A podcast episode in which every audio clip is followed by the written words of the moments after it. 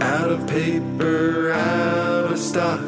There's friendly faces around the block. Break loose from the chains that are causing you pain. Call Michael and Stanley, Jim Dwight Creek. Call Andy and Kelly for your business paper needs. Dunder Mifflin, the people person's paper people. Dunder Mifflin, the people person's paper people. Time out, time out, time out.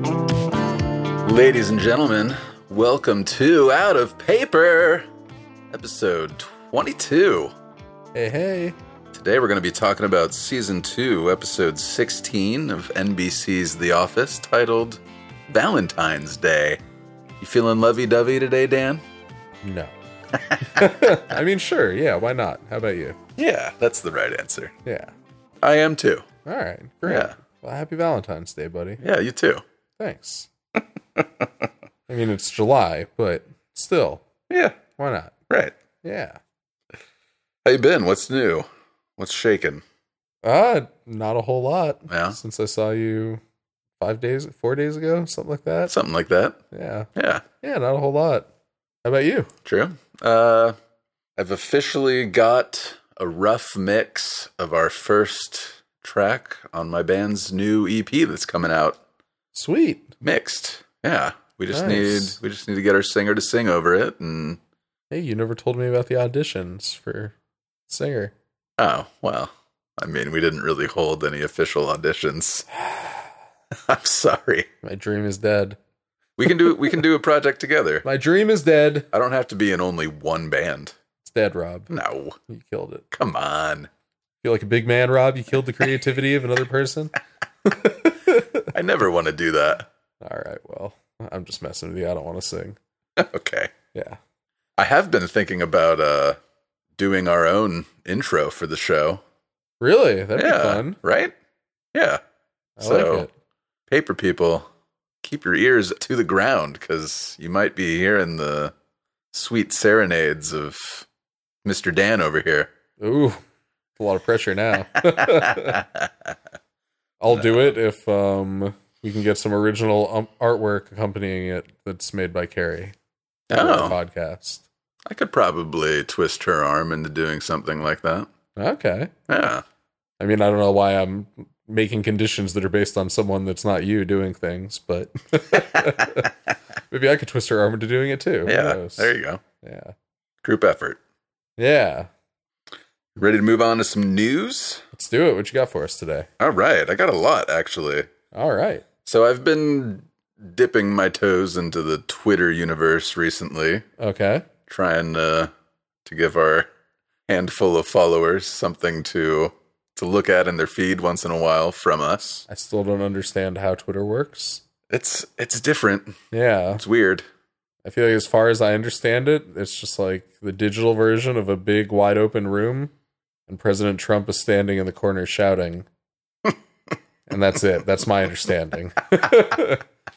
and I can walk into the room and I can walk out of it. Yeah. There may or may not be other people in the room, too. Uh, but anyway, I've been following all of the actors and various other people who worked on The Office over the years, and I gotta say, uh, Meredith Palmer, really fun person to follow on Twitter. Really? Yeah, she's actually been really active, like touring around, going to conventions. I know she was at a convention with Oscar Nunez recently. That's great. What's her actual name? Flannery? Is that Kate it? Flannery, there you go. Cool. Yeah, Well, that's, that's awesome. actually what I meant to say when I was Yeah, no, I figured. I didn't want to interrupt until there was a pause, but I felt like we should at least mention her name since we're talking about Yeah. the real, you know, Kate Flannery, not Meredith Palmer. yeah. Yeah. So the other day, I think it was over the weekend, Uh huh. she posted a video of herself on the bow of a boat, Really? shaking a groove thang. Oh, she wasn't king of the world in it. No, she didn't King of the World it, Okay. but she was up there Is that dancing the and bow or the waving. and- stern? I don't know what. honestly, I I don't even know what either of those things officially are. Well, if any viewers want to call in and let us know, Yeah. the lines are If open. we have any boat enthusiasts that know the proper terminology, let us know. right. well, that's cool. She's Yeah. grooving. Moving and grooving. Nice. Yeah, she's got some Strutting her moves. stuff. She can dance. Wow. Lady can dance. All right. I feel like in the office, whenever we see her dancing, it's never anything very impressive. No, I know. So it's Yeah. always interesting to me when actors uh, portray a role and their character does something involving a skill that in real life they possess to a great level, and they decide for whatever reason to uh, just go a different way. I feel like it's always a lot of fun to watch. Yeah, this is true. I like seeing good actors act like bad actors. Yeah, too. right. It's like the same exact thing. Yeah, yeah. Agreed. yeah. In other news, John Krasinski just yesterday, July 15th, started filming A Quiet Place 2. Ah, maybe that's what I saw the other Yeah. day that I meant to bring up. Yeah. Very cool. Yeah. I still haven't seen one yet. Have you? No, we need, okay, it's we, on my list. we need to do it. yeah. It's on our list. Okay, well, our list and my list. Let's do it. Honestly, you'll probably have more luck going through your own personal list than we together will have going through our list that we've built up since doing this show. That's true. well, we'll figure it out one of these days. Indeed. Yeah, there's only so much time in a week. Unless But- you're Dwight Schrute. We should definitely put A Quiet Place 1 at the top of our list, I feel like. Right. It was it was kind of a cultural zeitgeist at the time, you know, when it came out. Everyone was talking about it. That's true. You know what? Let's just pause the podcast right now, watch it. we'll put in like a little doo doo doo doo doo doo sound effect. Yeah, yeah. And then we'll be like, oh man, that movie was either really great or really awful. Uh, Way to go. Or what did you do, John Krasinski? oh boy, that person has really got him or herself into quite a predicament. uh, in other news, um, Ryan Howard. Well, yeah, actually, no. Oh, Ryan Howard, okay. the Sports star? yes, Okay. has officially retired, Oh, wow. and BJ Novak left him a video Really? congratulating him on his retirement. Yeah, Ah, we should have watched it. and BJ Novak plays Ryan Howard in The Office, and Ryan Howard, the baseball player, Mm-hmm. is also in season nine. Subway, eat fresh. Oh, That's that- him. That's right. That was him. Yeah, So is he retiring to go into the film industry? Do you I know? hope so. I hope he does. I would that. watch that movie. Yeah, the base, the baseball alien movie. Yeah. Yeah, Big. I don't. or Whatever his nickname is, I don't remember. I don't either. Yikes. Yikes. I do have the BJ Novak video pulled up here. If you want to take a quick gander, if it's if it's good, maybe we'll just put the clip in the show. we could do that. All right, here we go. He's the big piece, by the way. Everyone can agree there is nothing more satisfying than celebrating all the time you've had with the big piece. That's what she said. Congratulations, Ryan Howard. Proud to share your name. Nice. Very cool. Yeah, short and sweet. Do you think he's as big a Ryan Howard fan as he is a Smokey Robinson fan? Mm, probably about the same. Tears of a clown. And that's all I got. Okay. That was some fun. That was a fun news segment. Yeah, Yeah, I dig it. yeah. Uh, I Something didn't else. even look at your outline yet. Truth be told, I was doing my own. All right, should we jump into the episode? Let's do it.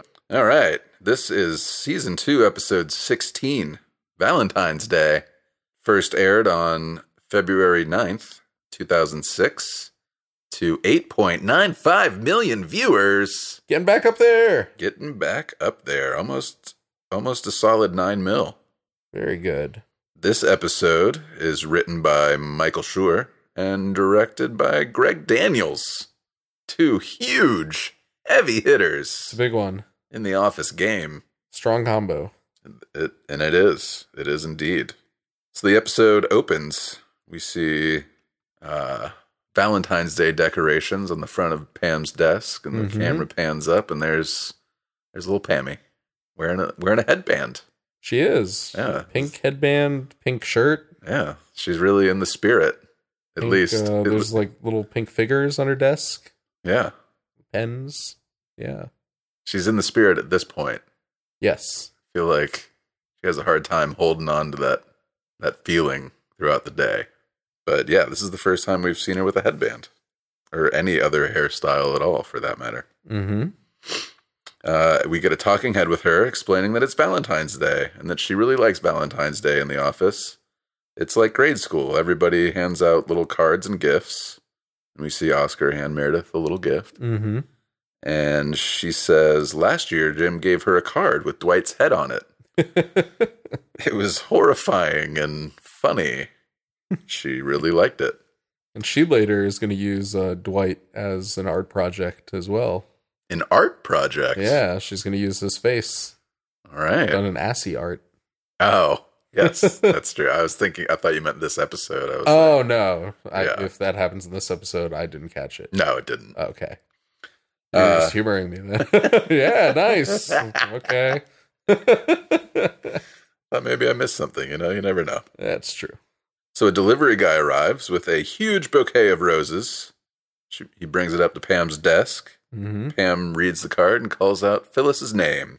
We get another extension of Pam's talking head explaining that her and Roy are saving for the wedding, so they're not allowed to get gifts too big to exchange this year. And we see Meredith at Pam's desk reading Phyllis's little love note from Bob Vance out loud. uh, it says something along the lines of Phyllis, my sweet, happy Valentine's Day. Love Bob Vance, Vance Refrigeration. Of course. Phyllis says, Isn't he sweet? And Meredith genuinely agrees. She's like, Yeah, wow. And uh, the camera kind of pans over to Jim and he gives like a wholesome little smirk. mm-hmm. Like, Oh, Yeah. good for Phyllis. Yeah, it's good to see Phyllis happy. And at this point, we get our first clip with Michael and Dwight. Let's do it. All right, Dwight, as you know, I'm heading to New York today doing a presentation on the branch to the new CFO. And you want me to come with you? No, the opposite of that. I will stay here and run things on this end. Good, good. Question Will you be seeing Jan when you're in New York? I probably will. Why do you ask? Well, it's Valentine's Day, and you guys, you know. screwed. What is your problem? This is a business trip. I would have to be a raving lunatic to try to talk to Jan about what happened between us. Her words, not mine. She sent me an email this morning. But it is Valentine's Day. It's New York, city of love. Hey, Pam, you hard NY, right? You want me to pick you up anything? That's okay. The best present would be you do a good job in front of the new CFO. Dude, I'm gonna nail it. Me in New York, ah, I own that city. Forget about it. See ya.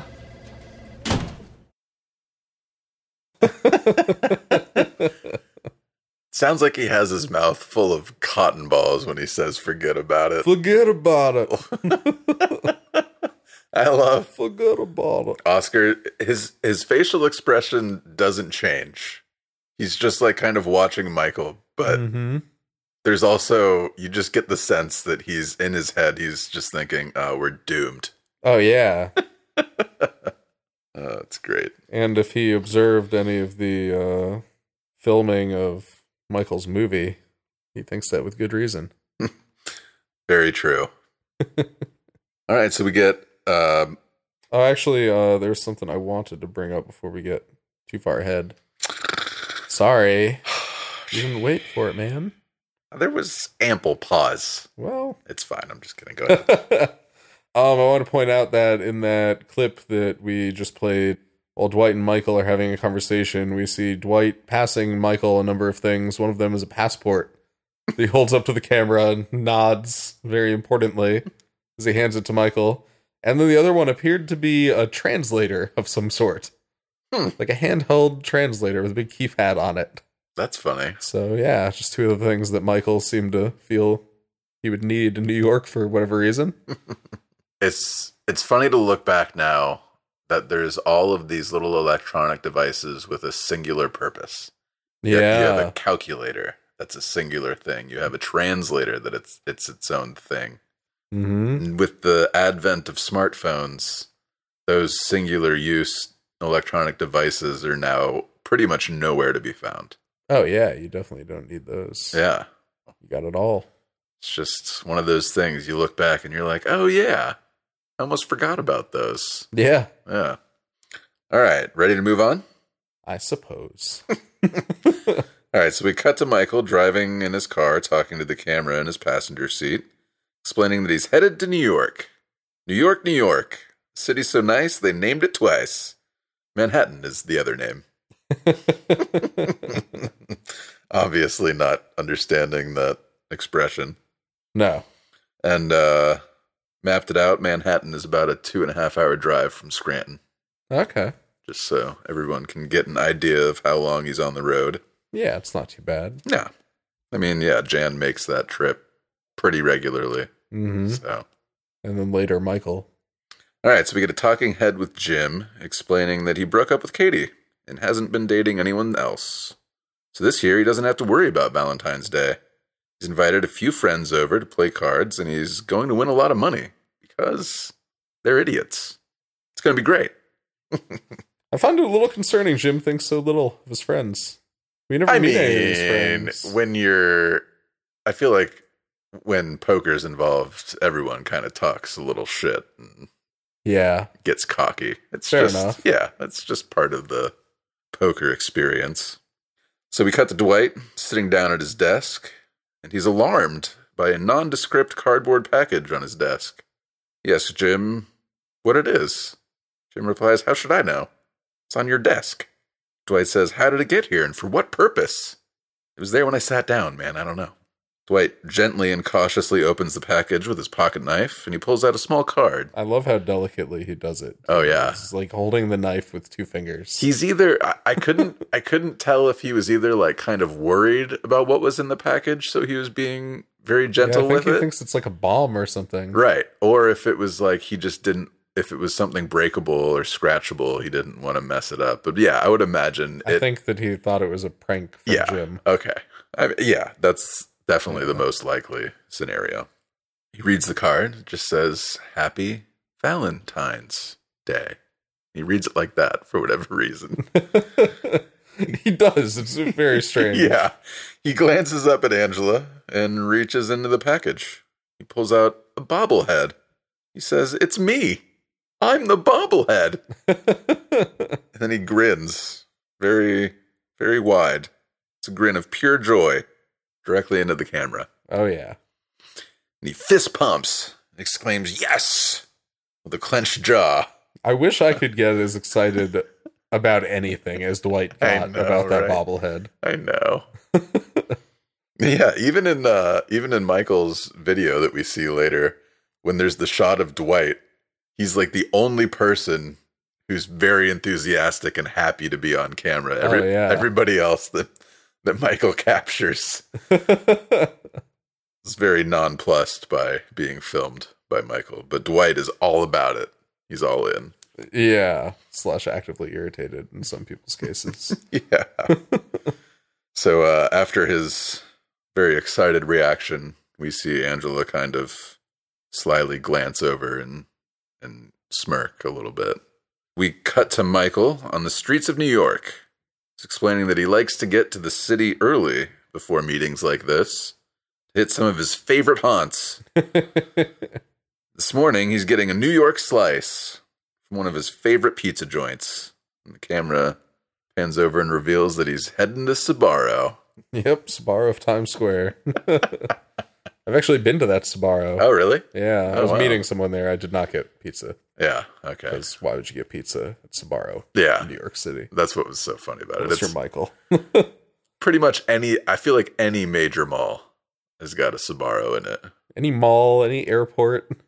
Airport. Yeah, you're right. Yeah. Yeah. Bus terminal, They're everywhere. train. Yeah, it's one of the most ubiquitous nationwide, known to be not super great pizza chains. But better than Domino's, Pizza Hut, Papa Yeah, John's. I'll give them that. Yeah. And some of them are fancy. They have a buffet with like pasta and lasagna and stuff like that. Oh, and salad really? Bar. Yeah, you never seen one of those? I guess not. Huh. I've only seen them in like mall food courts, and they don't have those offerings. At least in the ones I've been to. I grew up around a mall that had a standalone Sbarro near the food court, and they had a big buffet line with all sorts of random Oh. Whoa. Italian dishes. Interesting. Yeah, and they weren't that bad. All right. Yeah. And from here, we get a clip of Kelly talking to Jim in the break room. Or Jim. Hey, Kelly. What's up? Nothing. Oh, except, oh my god, Jim, last night, Ryan and I totally, finally hooked up. It was Oh, awesome. That's great. I'm really happy for I know, and it was so funny because we were at this bar with his friends, and Mm-hmm. I was sitting next to him the whole night, and it wasn't making a move. So in my head, I was like, "Ryan, what's taking you so long?" and then he kissed me, and I didn't know what to say, so I said, "Ryan, what took you so long?" I mean, I just said it to him. Can you believe that? Wow. Oh my God, Jim, is that embarrassing? I'm embarrassed. No, don't be. Oh, no. thank God, because right. I was nervous, Jim. You will not believe. I was bet. so nervous, but now, now I have a boyfriend. All right. I hooked up with her on February 13th. Ryan looks very distraught.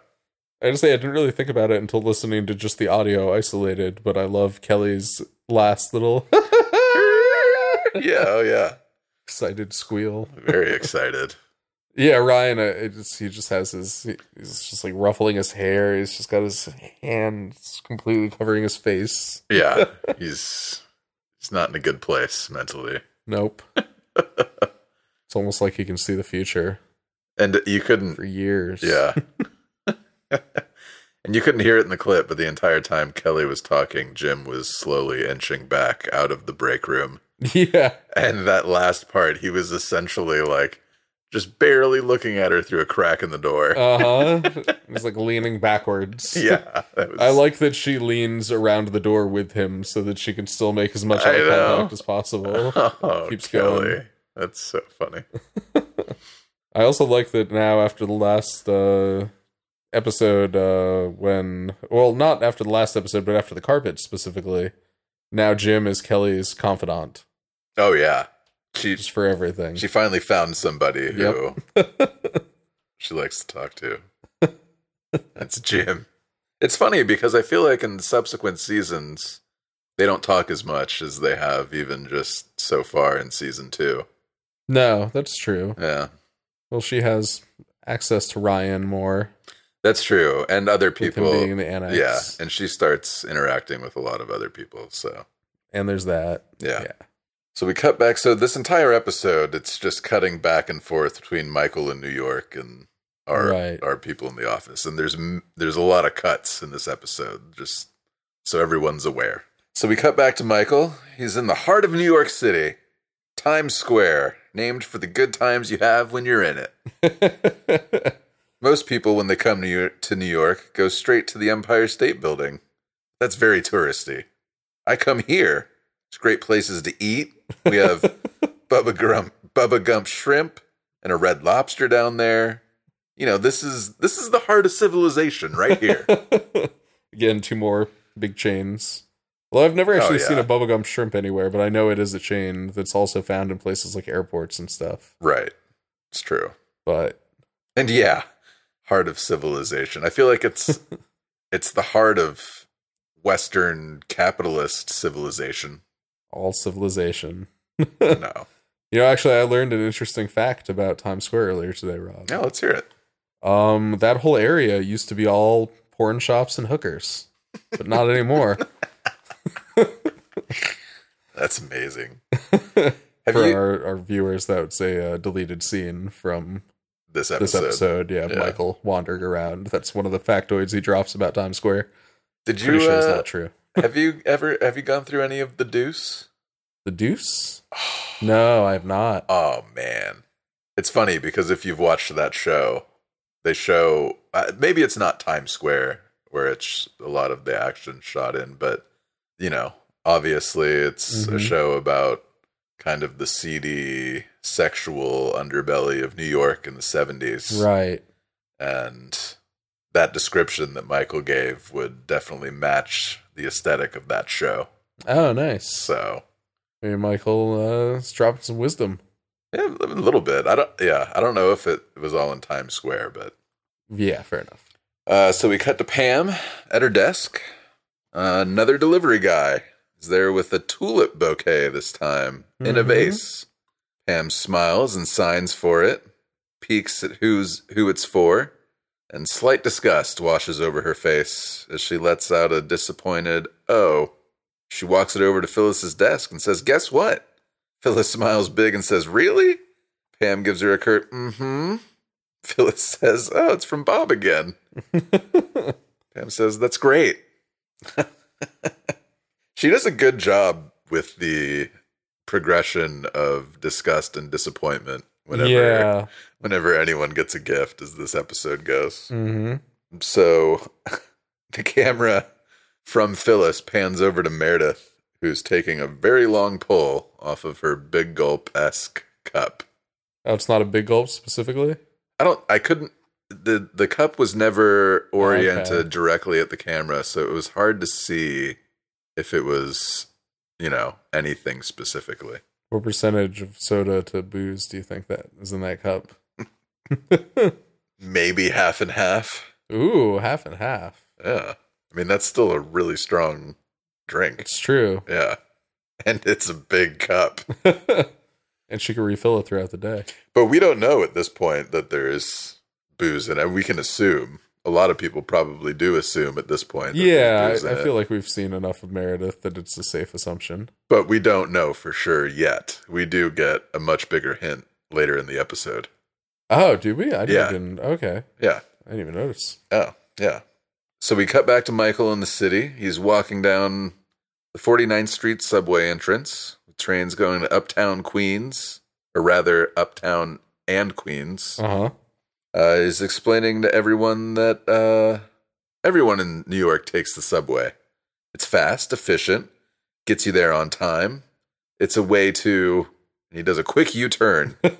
says, okay, there's a guy pooping.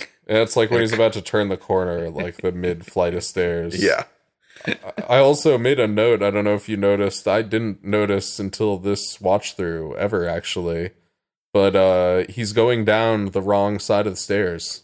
Down to Oh. the subway also. yeah, that's right, because everybody's walking up. Yeah, I mean generally, you know, it's not a rule or anything, but Right. yeah, if you're gonna walk uh downstairs, you walk down on the right side and you walk up on Right. uh, also the right side. Right, Yeah. depending on which way you're facing. Yeah, Yeah. but I feel like ev- at least in the United States, that seems to be the norm for Right. staircases. People just figure it out on their own, Just 'cause like- it's the like driving. Right, traffic. You know, I feel Yeah. like if you're on a, a, a wide sidewalk and there's a lot of people, that's generally yeah, how- you move to the side, Right, Yeah, and yeah. you know which side to go to. exactly. But Michael does not. No. But he owns this city, Dan. That's true. Forget about it. Forget about it. So yeah, he he was very excited about the subway until he came across a man pooping in a cardboard box. hmm Classic New York site. I mean, it kind of is. Oh yeah, and I'm I'm not saying that facetiously. yeah. I was born in New York. Yeah. spent a lot of time there. There you go. so we cut to Michael in front of Rockefeller Center, founded, of course, by Theodore Rockefeller, who he's confusing for Theodore Roosevelt because the Rockefeller Center was built by John D. Rockefeller Jr. Right. He points out the skating rink and claims the Rangers practice there sometimes. Uh, and then he sees Tina Fey. He walks up to her quickly and then realizes it's not Tina. The woman looks very upset that a stranger has approached her so aggressively. And as Michael apologizes, the camera latches on to Conan O'Brien, who's just casually walking up to the building, right past Michael and the fake Tina. Michael wrestles the attention of the camera back from Conan, and we don't see it, but we're left to assume that the crew told him that Conan just walked by.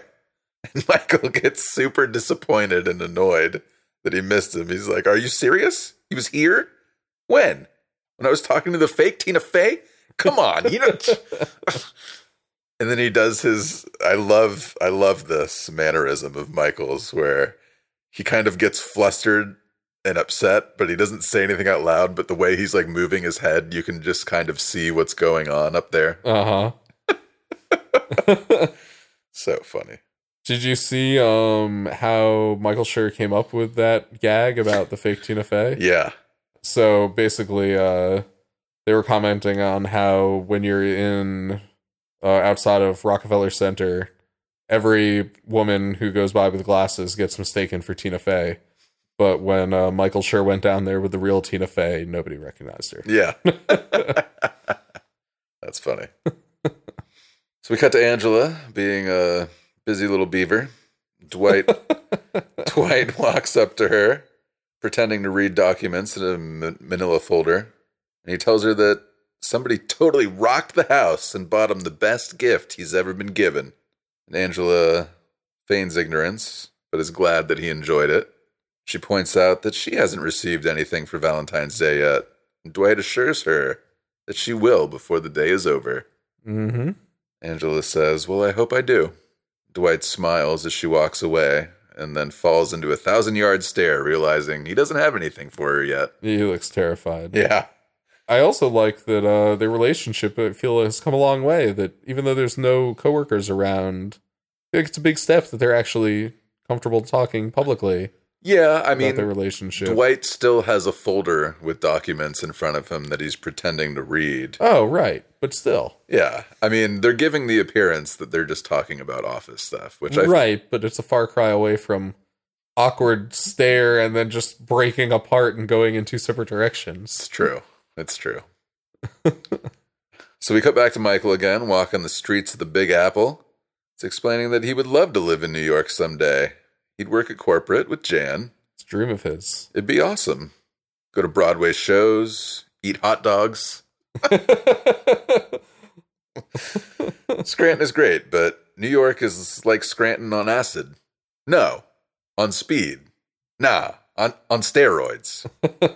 About a year from when this episode aired, Steve Carell was on Leno. Oh, yeah, I saw this. Yeah, and claimed that he hates it when people use the phrase blank. It's like blank on steroids. Mm-hmm. Yeah, That is a stupid phrase. it is. I like that he starts off with on acid because that's a very interpretive and kind of nonsensical way Yeah. to describe something. There are probably aspects of New York that are like Scranton on acid. It's like Scranton, but there's a guy pooping in a cardboard box. yeah, exactly. So after all the walking, Michael's lost. He reaches a river, he points at it, and says, "Uh, That's either the Hudson or the East. So we're back that way. we see him sitting in front of a fountain, explaining that there's a lot of pressure on him today. It's like Michael Jordan in the NBA Finals, or like Stormin Norman Schwarzkopf, who was the general who served as commander at Central Command during Desert Storm. right. And his presentation is Desert Storm. And as soon as it's over, we won't have to deal with those Iraqis anymore. Let's do it. And at this point, obviously, Yeah, I think this is our uh, occupation of Iraq was a couple of years in, Yeah, shortly after the second Iraqi war started. right. Uh, so we cut back to the office. Jim is on the phone. He's talking to his friend who's bowing out of poker night because he got a date. Jim gives him a hard time and jest. And as soon as he gets off the phone, Pam looks up at looks up at him with a very intense look that is hard to describe. I can't based off of her face, I couldn't really tell exactly what she was emoting. Really? Yeah. Okay, and I thought it was interesting that you wrote it that way.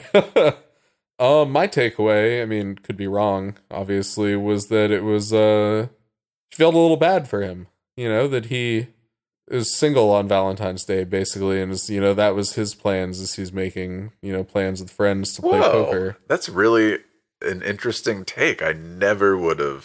Yeah, I felt like my takeaway was that she has spent the day so far feeling down on herself because Roy hasn't come up with some grand romantic gesture to sweep her off her feet for Valentine's Day like Bob keeps doing with Phyllis. And I feel like it kind of put it into perspective for her a little bit for the first time of the day. She stopped being woe is me and was like, well, you know, at least I'm not Jim. Interesting. And she likes Jim, so that's not like a gratifying feeling for her to feel. That's my takeaway. That's really funny. I. I Maybe didn't- I'm reading a lot into an expression. Well, I mean, th- th- but that's the thing about it is this: the look she's giving is there's no there's no way to really know what's going on in her head. Because for me, I was looking at her and thinking that she was kind of in conflict, like an internal strife about her feelings for Jim on this day because Oh. as she's sitting there, I think she looks at Jim and is like, you know, Jim would have probably already done two or three things at this point in our Valentine's Day if had if we were together. you think that she's having those thoughts this Ah. Kind soon? of. Maybe Huh. see, I don't that's what's so hard about it is I just don't know. And it's such an intense gaze, but I I have a hard time seeing her feeling bad for him because he was just on the phone like laughing and he's got a smile on his face. And he doesn't seem upset about not having someone on Valentine's Day. Well, yeah, but he's smiling as he ribs his friends for canceling plans that he has Right. with them. But he So doesn't he's- seem he doesn't seem like he's upset about his situation in the moment. Well, that's just how Jim plays his hands, though, in every situation. I mean, think Well, it just way felt forward into the. It felt Okay. genuine to me. His Ah, okay. his I, I feel like happiness. maybe 5% of Jim's emotes are genuine unless he's being observed by the camera when he's by himself. I feel like that's when he Hmm.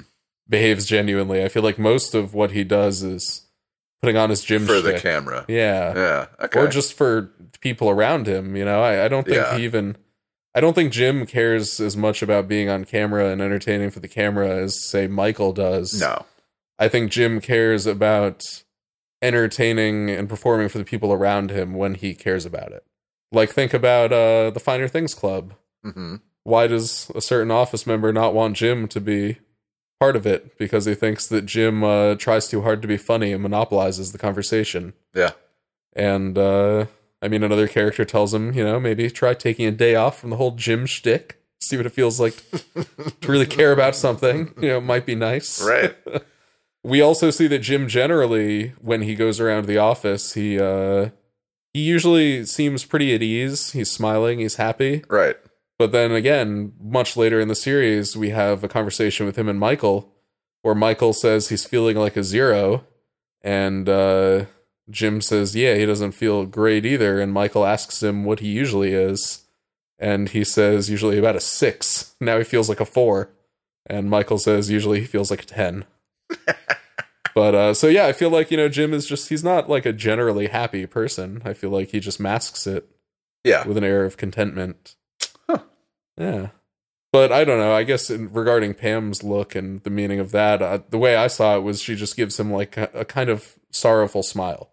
She's smiling at him, but it's No. no. She's not smiling. Well, I feel like it's Here, Let's no, we'll- let's we'll- watch it again. We'll pull it up. We'll, we'll freeze frame on her face. I feel like maybe now I'm being like Michael and I was, look at Jim's face. He's laughing. Yeah. She's. it's weird. Okay. uh. Huh. Keep going though. Yeah. Oh See? yeah. No There's smile. and it's like kind of like a weird. She like looks away after a little bit and then does a Yeah. a weird. It's not a smirk. Her her mouth kind of goes to the side like she's, Maybe that's what I was seeing as a weird smile. But it- yeah, but it's looking more- at her, it's more like she's now. pondering something. Yeah, yeah. No, I I don't know. Then Well, maybe I have too much of the benefit of future knowledge to be impartial mm. in my interpretation. Well, it is a retrospective, so we kind of have to approach it that way. I guess so. Yeah. So after this weird little look from Pam, another delivery arrives. This time it's being delivered by Leo, played by show writer Gene Stupinski. I love this guy. Yeah, he's great. and he's carrying a gigantic teddy bear It is absurdly to carry. large. Yeah. Like, where do they even find this thing? I have no idea. Honestly, I, I wouldn't be surprised if it was custom made for this episode. And if this was a real life scenario, what does Bob intend for Phyllis to do with this thing? I feel this is going to take up like a half a room in her house or her apartment. Yeah, I mean, I doubt it's. I doubt it's meant to be a permanent fixture in her life. I'm sure it's just the gesture, and she'll enjoy it for a day and then throw it away. I mean, I, hopefully Bob's going to throw it away for her because it's like a Christmas tree sized ordeal. Although we never, we never see Phyllis in her home life. Maybe she's the type of person that would like love this kind of thing. That's true. Maybe her home is just filled with teddy bears of all shapes and sizes. Mm-hmm. I could see it. And maybe Bob Vance, Vance Refrigeration, does really well for himself, and he lives in a gigantic mansion that one day he will maybe share with Phyllis. Maybe he has a teddy bear costume that he wears when they're alone together. What if he's in that bear? What if he's in the bear? oh man, so many possibilities. this is adding like a weird horror angle to this episode or everything seems to be normal but really bob vance is just sitting there silently just breathing quietly and this giant bear in the corner of the room the whole episode And Phyllis secretly knows it. It's a weird fetish of theirs. somebody two people are standing near the bear angela says to meredith where did she get that thing from bob vance and you just hear the bear muffled go vance refrigeration That'd be amazing. we should have been writers on this show. oh man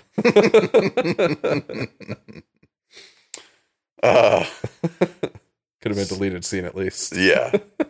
Leo calls out Phyllis Lappin. It's from Bob. Pam looks up and says, Holy God. Kevin quips, That thing is bigger than I am. no it's not zip it. At this point, Phyllis is like beelining it across the office floor, and she's just got this like manic, happy look on her face. she Like, looks like a little girl who's running into a candy shop. yeah, just could not be more excited. Overjoyed. Yeah, Yeah. I love it. Phil's coming alive. I love, it. Literally this time.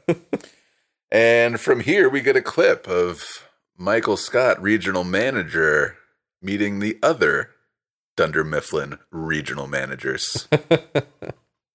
There they are. What's up? Hey, Hey, hey. Michael Scott. Josh Porter. High five. Bam. You know Dan Gort from Buffalo? Yeah, how you doing? Nobody needs to introduce this guy. Preggers. Oh, What's up, buddy? you have been kicked out of every strip club in Albany. Is that true? guilty. Oh, so what's going on? What I miss? Not much. They're, uh, I guess, running late upstairs. We're just waiting for the presentations. Cool. Good. Good.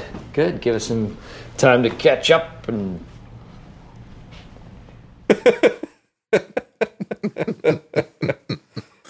Awkward silence. None of them have anything to say to one another.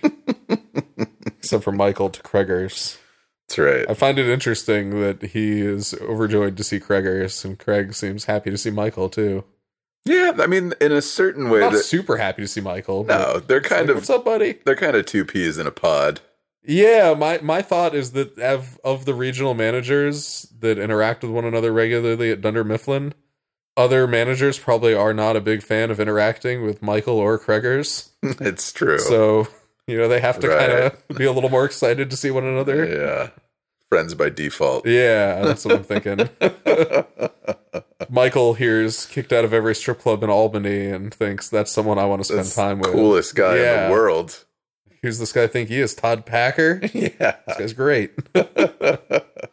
So Craigers is played by Craig Anton. He hails from Omaha, Nebraska. Some notable series he's been involved in include Mr. Show, Mad TV as a three year recurring cast member, Curb in the episode Beloved Aunt. Ah, Yeah, uh, he plays uh, Cheryl's sister's boyfriend, I think. right. Craig? Yeah. Yeah, who wants to break up with uh, Cheryl's sister? That's right. And asks what the appropriate amount of time is, and then almost gets in fisticuffs with Larry at the hotel. oh man. This guy plays a great, just like he's just the perfect go-to douchebag asshole. Yeah, it's really sleazy. Yeah. uh, he was in Tom Goes to the Mayor pretty regularly. Oh wow. Mad Men, Phil of the Future, which I believe he was a a writer on, maybe the head writer, the showrunner. I don't know if I've ever seen that. Me either. Uh, with Bob and David, Bob's Burgers, and Marin seems to use him a lot in his IFC show Marin. Oh wow, right. He's his brother. Oh, really? Yeah. Wow. It's been a while I since never I've put that gone together through either. But yeah. Yeah, I believe so, unless I'm mistaking him. Yeah. But I think that's him. hmm I mean, he, yeah, he's been in Wow. five or six Marin episodes. So Props to Craig Anton. I, I feel like without you writing up this list, I never would have placed him in all of these things, and I've seen most of them. Yeah. and I can think of him immediately. He's kind of a chameleon. exactly. yeah, Yeah, he- He, kind of just blends into whatever role he's doing. And, Gary Oldman. yeah, kind of. Yeah, Uh, next up, we get Dan Cole, who plays Dan Gore in the episode. Has, I think, one line when he meets Michael, and at the very end of his presentation, has another. And that's all we really hear from him. right. I think we see him in a couple more episodes, but again, not a big part. Yeah, I don't think he has any speaking lines in those. Mm-hmm. If we do see him Right. either, Uh, he's had small roles in Arrested Development, Brooklyn Nine-Nine, Parks and Rec, and Baskets. And he's also got a role as a police officer in the upcoming Harley Quinn movie that's coming out. let's keep an eye out for that. Oh, yeah. Did you ever see, uh, what was that movie called with all of the Batman villains? Suicide Squad. Suicide Squad. I did not. It was something. and last but not least, Charles Eston Pusker? Puskar? I don't know. That's a tough one. Yeah. The third, The third. born on September 9th, 1965, professionally known as Chip Eston. Easton? Eston? I don't know. I wonder where his family's from. I can see here that he's American, but with a name like Eston Puskar the Third, it sounds like he's Yeah. like Russian nobility or something.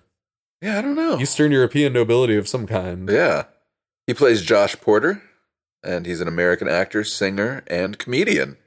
Eston is best known for his role as country singer Deacon Claiborne on the American Broadcasting Company slash CMT drama Nashville. Uh, he played that character from 2012 to 2018. He's previously appeared on the improvisation show Whose Line It Line Is It Anyway between 1999 and 2005. It's a pretty good run. He was one of my favorites. Uh, on whose line, he was often paired with Wayne Brady to do the musical games, Huh. and he appeared a number of times in film, mostly ones starring Kevin Costner. I need to go back and Whatever check out reason. some old Who's Line to see his performances. Oh man, you don't remember him? No, I, I feel like Who's Line is one of those shows I've seen a lot hmm or yeah, a lot of little bits of it over the years just sprinkled throughout. Yeah. So who knows who I've seen and who I haven't. Oh, I feel like he was on it almost every other. I mean, I- I guess I never watched it chronologically, but I feel like every other time I turned it on, he was one of the Wow. contestants. Yeah. Yeah, I, I think that just as far as the like non regular, like every episode cast members like Ryan Stiles and Wayne Brady, I, I think I just didn't really know any of the other ones by name, even Oh. if I was familiar with them by sight. Yeah, okay. That's my point is he was But I guess he was a regular. about as regular as those guys. Maybe not Ryan Stiles. I feel Yeah. like Ryan Stiles was in damn near every episode, but you know, about as often as Wayne Brady. Huh. I also wasn't familiar with Jeff Davis until you were getting into Harmontown and then Harmontown, going yeah. back and watching some clips. And, oh yeah, that guy. Right. So yeah, I think it's just one of those Yeah, that's true. cases. Uh, he had roles on notable TV shows including Married with Children, Star Trek Next Gen, and Star Trek Voyager. Right. ER, The Mentalist, and of course The Office. Currently, he's a regular cast member on a show called Outer Banks, which will premiere in 2020. Let's keep an eye out for Josh Porter. Yeah. Honestly, I feel like he's very underused in The Office. He is, yeah, he's a talented guy. I've seen him in a number of movies. I can't think of the names, but nothing is listed here. And yeah, he's always good. Yeah. And uh, they don't use much of him. You know what's funny is for the longest time, probably in the early 2000s, around the time when I was catching episodes of Who's Line, I would always confuse him with the actor who played Cyclops in the X Men films and was Teddy in Westworld. Oh, He looks a lot like that guy. he really does. Yeah. yeah. Yeah, He's a little older than that guy, but Yeah. look very He's- similar. He's got a little bit more rugged of a face. and the guy that plays Captain Jack and Doctor Who, they all kind of look Yeah. like the same person That's to an extent. true. I always felt like Captain Jack had a little more of a Tom Cruise vibe. Oh, poor guy. Well, not, maybe not. maybe vibe is the wrong word. Okay. Maybe he, of all the things to have in comparison with Tom Cruise. I feel like the vibe is the one you want to stay away from the most. That's true. his hair, his appearance, his Yeah. acting ability, even His sure, look. but His he, had a- he Yikes. has a Tom Cruise look. Yeah. There you go. That's what I was going for. And if there's any Scientologist listeners, uh, you're probably not allowed to listen to this podcast, so shame on you. Get back to conditioning or whatever. The show is scientifically proven to drain thetans. Yeah, don't you don't want to be around, or we give you the whatever is worse. Yeah, whatever's worse. Yeah, we do that. So sorry, guys. At least we're nice enough to warn you. Yes. All right. So from here, we get another clip of Dwight asking Pam for some dating advice. Pam, hi, how you doing? Good. Listen, uh, may I speak with you privately? You can't fire me, Dwight, just because Michael's not here. No, Pam, just I'm just You need to get something for your girlfriend. Yes, and the reason I didn't get anything for this particular person, who shall remain nameless, is that she's not really the kind of person you think would be into Valentine's Day. She's kind of Tightly wound. exactly. Okay, well, sometimes the gift is really about the gesture, you know, like what it means instead of what it is. You mean like a ham? No, not like a ham. It's about doing something so that the person knows that you really care about her. Okay, that I you get it. That's remember great. her. Okay, shut up. I know exactly what to do.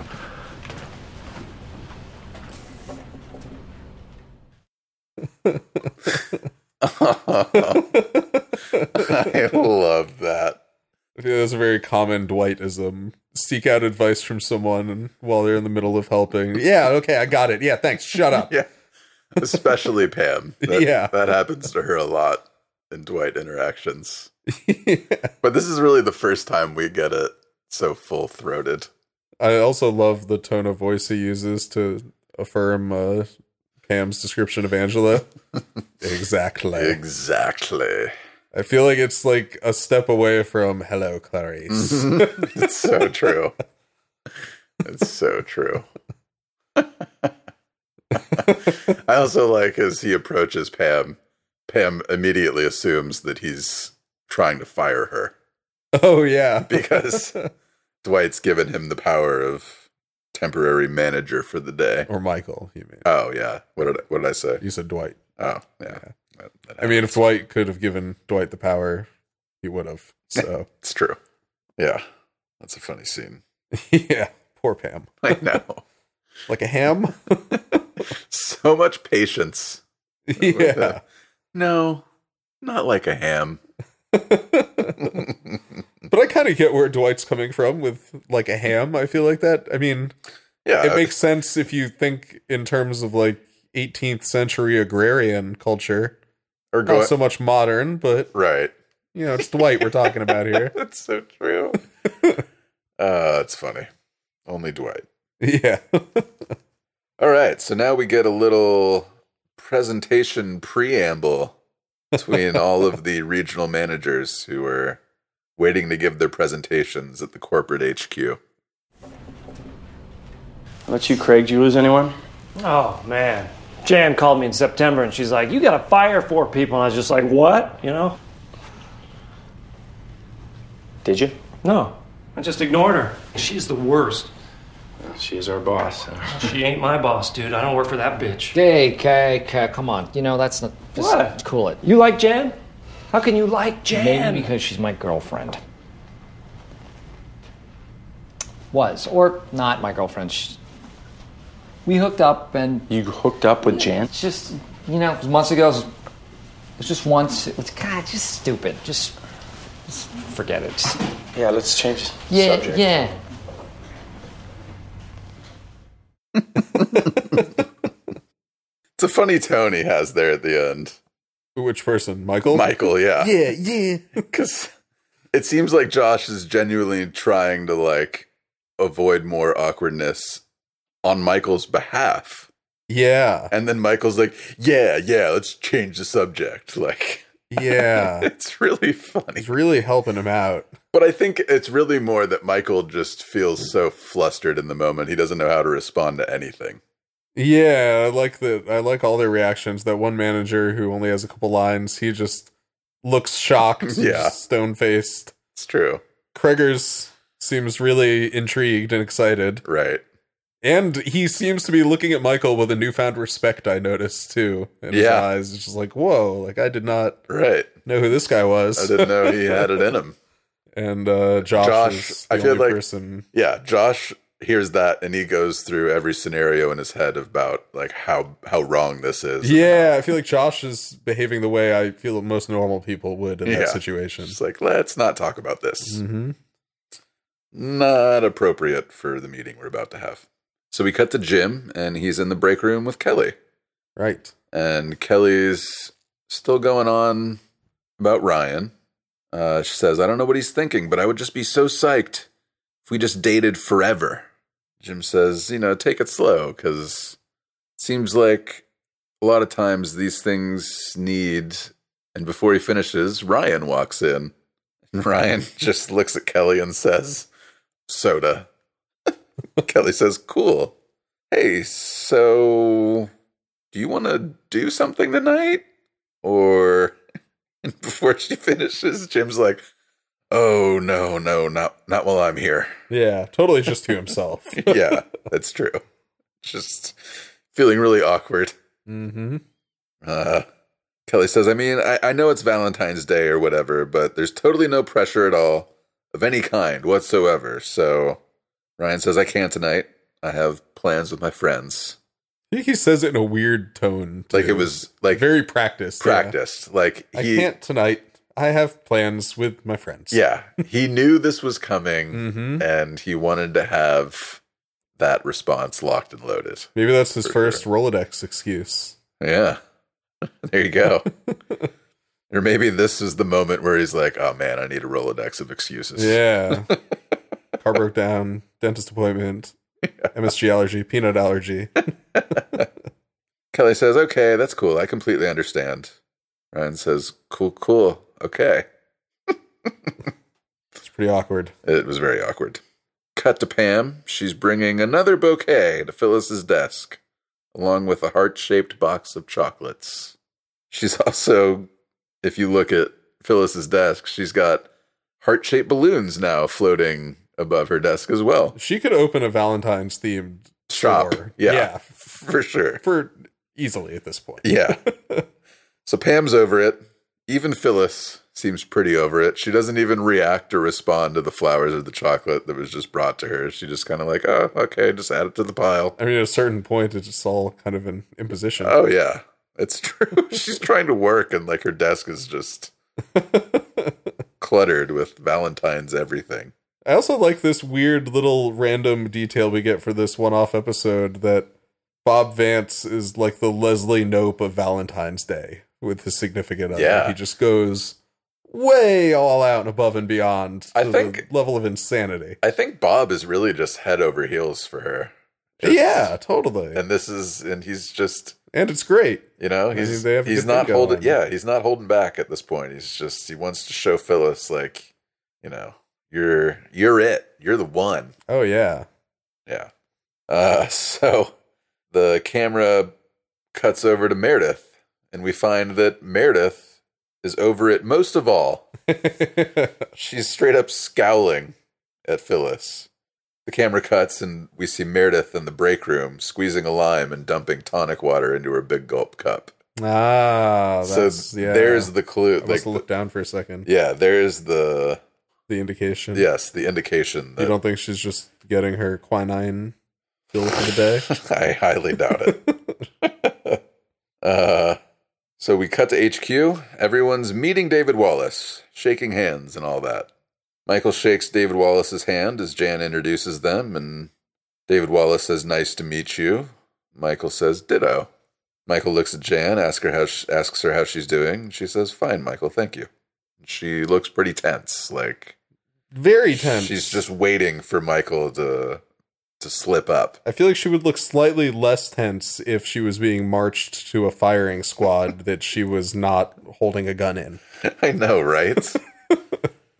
Uh, so David Wallace, once they all, you know, are introduced and sit down and settle in, he explains that, or just explains what he wants from them for today. Yeah. Yeah, just financial information. Make sure that the company is still fin- financially viable. Your basic rundown. Yeah, just give me a rundown. we get a talking head with Jan. She's explaining, nervous. No, I'm not nervous. Well, I guess I'd be lying if I didn't say I was a little nervous. Um, the new CFO is judging me on this too. And, well, it, it is Michael. So, yeah, I'm, I'm very nervous. Tries to play it so cool in the beginning of that interview. So let's meet David Wallace. David Walrus. Finally. It's been a long time coming. I know. I'm excited that he's here. Me too. He's a great addition to the show. He is. David Wallace is played by Andy Buckley. Andy Buckley was born in Salem, Massachusetts. He attended Stanford and received a degree in poli sci. Wow. He later studied sketch comedy and improvisation at the Groundlings Theater with Melissa McCarthy and Dax Shepard. Interesting. Yeah. He's a noted stockbroker, but has been appearing in TV and film roles since the early 90s. Buckley played David Wallace, obviously, the embattled CFO and later CEO. Hey, spoilers, Rob. Oh, it's not. This show, at its heart, is about the journey of David Waller, David Wallace's corporate experience. Okay, well, apo- apologies. Sorry, everybody. It's the hallmark of what we hope to build our basis upon. Hallmark of the foundation. oh, I messed it up. You did. Well, In addition to The Office, Buckley has appeared in television series such as The League, CSI Miami, NYPD Blue, The West Wing, and Veep. In 2010, his bit in the film The Other Guys climaxed with a fall from an eighth floor ledge. That was, uh, did you ever see that movie? I did, but I do not remember that. Oh, really? specifically. Yeah. I mean, It's been a I, I while. vaguely remember. I don't remember the, the action leading up to that moment. but- yeah, me neither. I think I saw it in theaters, and that that was it. That was I it, liked yeah. it. Yeah. Yeah, I- it's not really doesn't have a whole lot of rewatch I value. don't know if I ever thought about it until right this moment yeah, after true. I left the theater. That year, he had a another supporting role in the film Life as We Know It with Katherine Heigl and Josh Duhamel. As of 2011, Buckley was cast as Captain Corelli in the children's film Alvin and the Chipmunks, Chipwrecked. Huh. He played Rose Byrne's husband in the 2011 hit movie Bridesmaids, though his part was mostly cut. Bummer. Yeah. He was cast as Ted Mercer, a happily married adoptive parent and plastic surgeon in ABC Family's The Lying Game. In 2015, he appeared in a supporting role in the science fiction adventure film Jurassic World. Buckley joined the cast of writer director Christopher Blake Johnson for an indie horror film called All Light Will End, alongside Sarah Butler, John Shuck, and Sam Jones III. Hmm. Yeah, that's Andy Buckley. All right. Yeah. Great straight man. Straight man to the stars. Yeah. And he seems to err on the side of comedies. Yeah. Yeah. Although I feel like, you know, he'd be perfectly fine in a dramatic role or dramatic film. Yeah. Surprised we don't see more of him. Maybe he just doesn't want to. Yeah, it's possible. We need to get started with the groundlings, so Yeah. he's been gravitated towards comedy most of his career. It's true. So we cut back to HQ. Uh, Josh is finish, finishing up his presentation. Says they got 12 new local clients and had over 4% organic growth, beating the pre year targets. And in the notes, I don't know why I did this, but I put, good boy, Joshy. It was getting late and you're a little tired. Maybe. I just remember looking at him and he had like such like a proud look on his face. Like, He does also have a boyish uh, charm about him. I'll, it's true. I'll say that. eh? It's He- true. Yeah. I feel like I could see him like on a bottle of milk or not like on the are you have you seen this child part, but like the, the advertising part, you know? Yeah, yeah. but as a child. milk does your body Yeah. good. Yeah. And then it's a picture of Josh. Yeah, but as a kid. Right.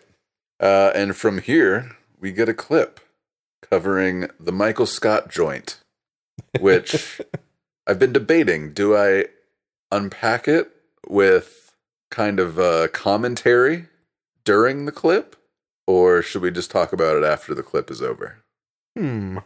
Because there's some things that are said throughout the clip that are funny, but they're only really funny because of what's behind them. Um, it's not that long. It's, we can just talk yeah, we'll about just it talk about it after. Yeah. I like that idea. Okay. It's not everything necessarily is worth commenting on. No, definitely not. It's really just a lot of it's just boring shots of people around the office. So Thank you. Okay, Michael.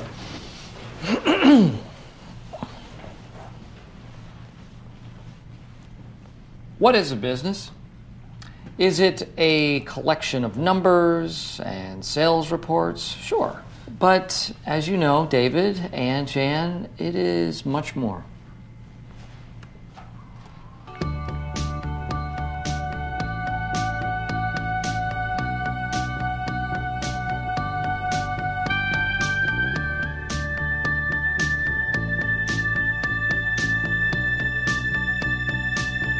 Life moves a little slower in Scranton, Pennsylvania. And that's the way we like it. Because at Dunder Mifflin, Scranton, we're not just in the paper business, we're in the people business. Let's meet some of the folks who make the Scranton branch so special. This is Stanley Hudson, one of our talented salesmen, an African American father of two. Stanley's dedication is no doubt one of the hallmarks of the foundation of the business we're hoping to build our basis on. Yeah, I shot a bunch of footage around the office, edited it together on my Mac. I was thinking about entering it at some festivals. Probably won't, you know, not what this is about. And finally, Pam Beasley. Look at her. Look how cute. Not bad at all. As the receptionist, Pam is truly the gateway to our world. Well, I hope this gave you a little taste of what life is like here at Dunder Mifflin Scranton. What it's like to walk a mile in Oscar's shoes or try on Phyllis's pants. Next time you're in town, give us a call. Stop on by. I'm sure you'll be greeted by a big smile and a how you doing, pal? Maybe even one of Angela's famous brownies. And you'll know that you're home.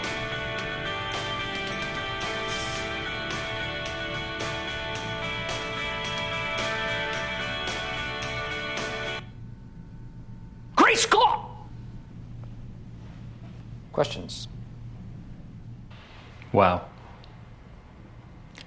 Okay.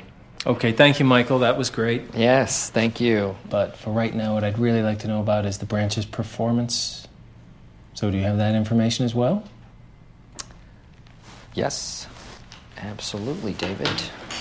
Get that for you. I um, am.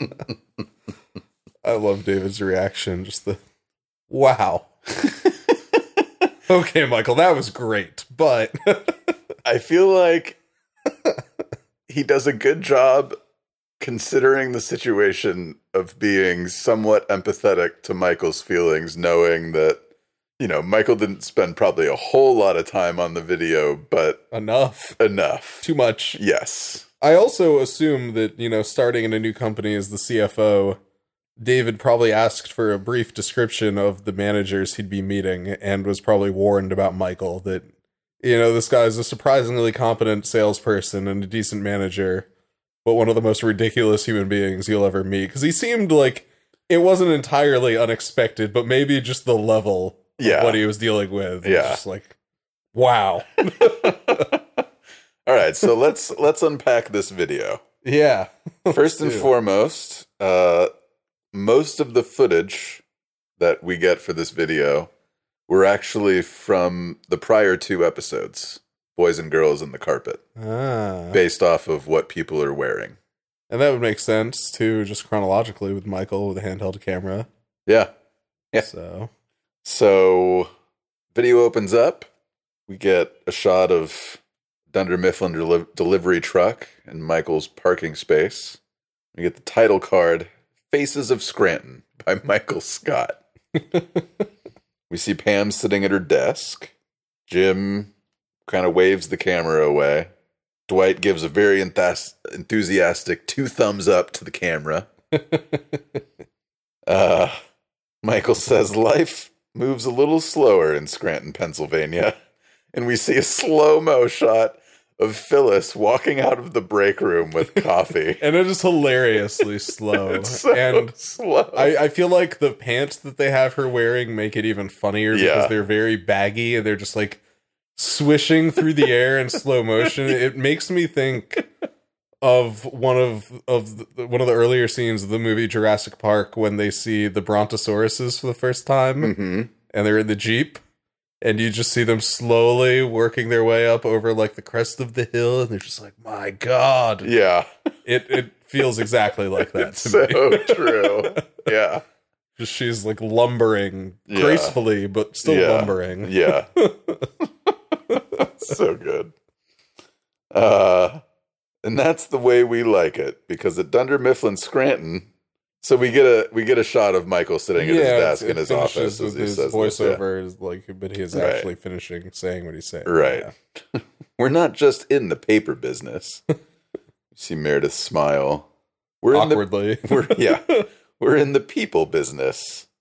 And we see Oscar and Kevin wave reluctantly at the camera. hmm very forced smiles Uh-huh. Ryan is hiding in the kitchen. Michael says, "Let's meet some of the folks." You see Angela who fake smiles, mm-hmm who make the Scranton branch so special. We see Roy driving a forklift telling Michael to get out of the way.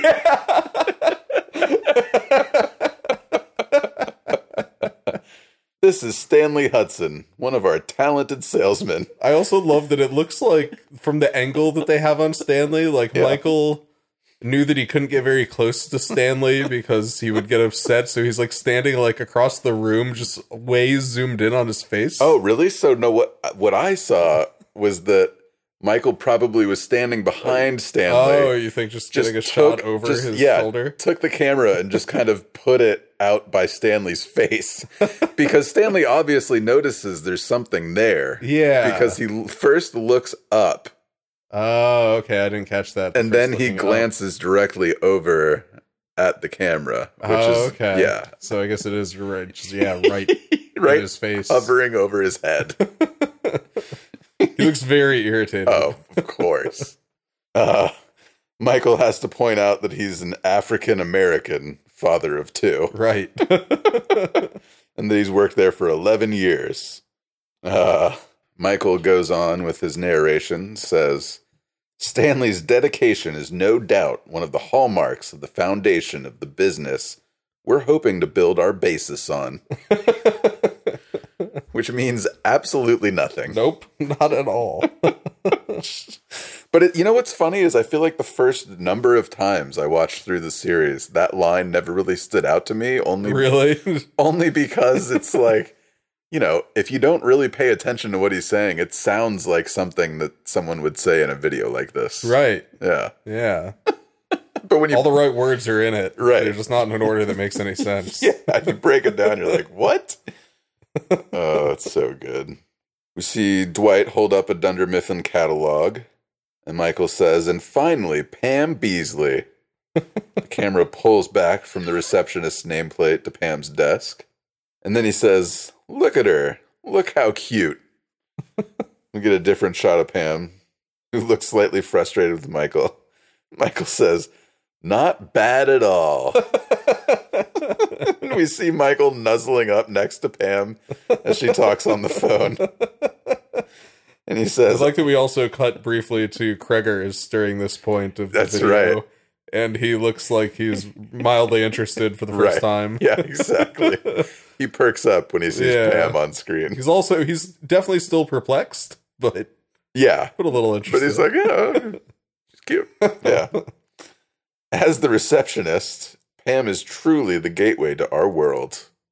We see Pam and Jim sit and chat in the break room, and Pam gives the camera a thumbs up, and Jim joins her.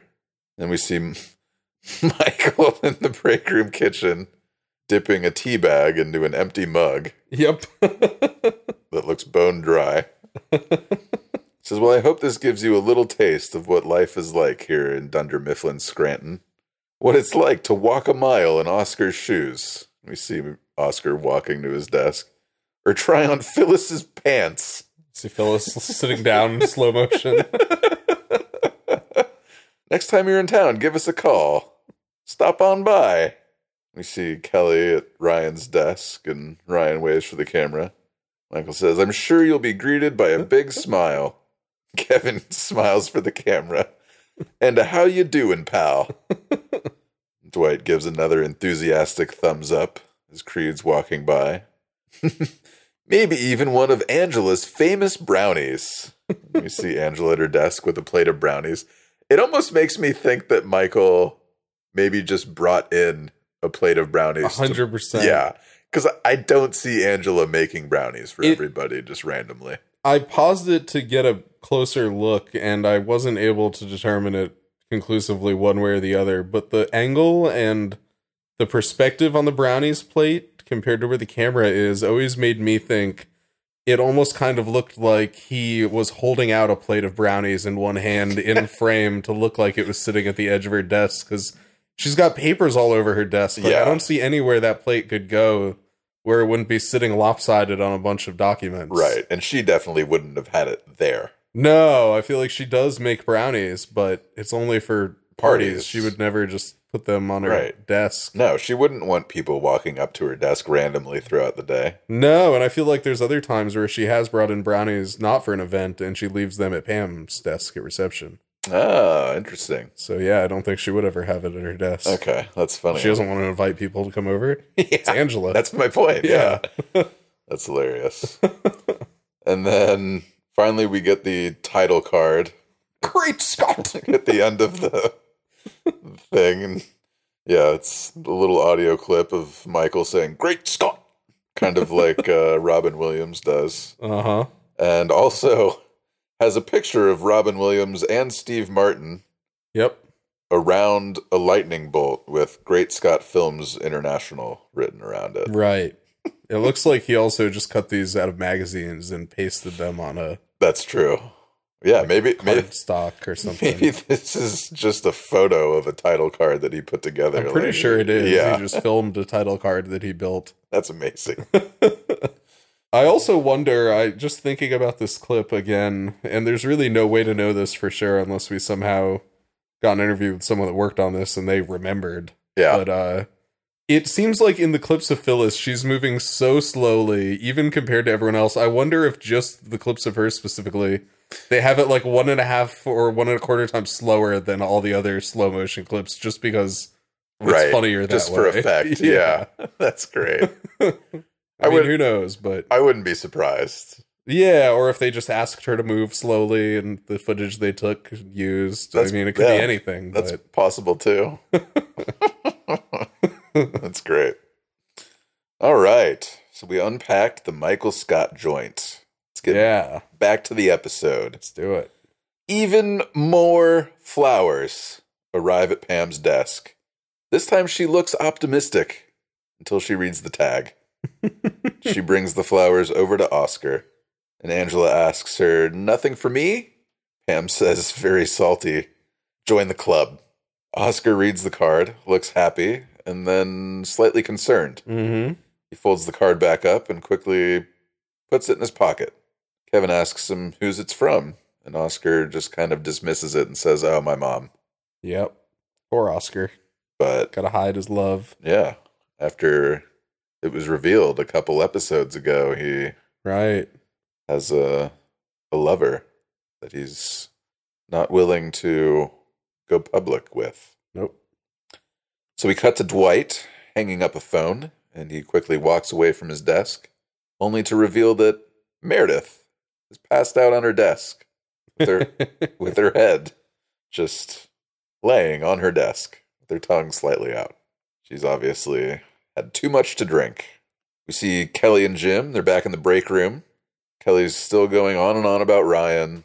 Jim's having a hard time watching her struggle because I think he sees a little bit of himself in what Yeah. Kelly's experiencing right now. I mean, I would say more than a little bit. I Yeah. would say everything that Jim says to Kelly in this scene he might as well just be by himself in the room. It's talking true. to himself. It's true. So Jim Jim tells her, "You know what? Here's the deal, Kelly. It'd be real great if Ryan were into you, right? But he isn't." Kelly says, "Yeah, but it'd be so great if he was." Jim says, "Yeah, but he's not though. So you've just got to suck it up and move on. Try and have some fun. Coming to my poker game tonight. Okay, cool. Is it okay if I invite Ryan?" I love the little s- irritated sigh and harumph that Jim gives her. yeah.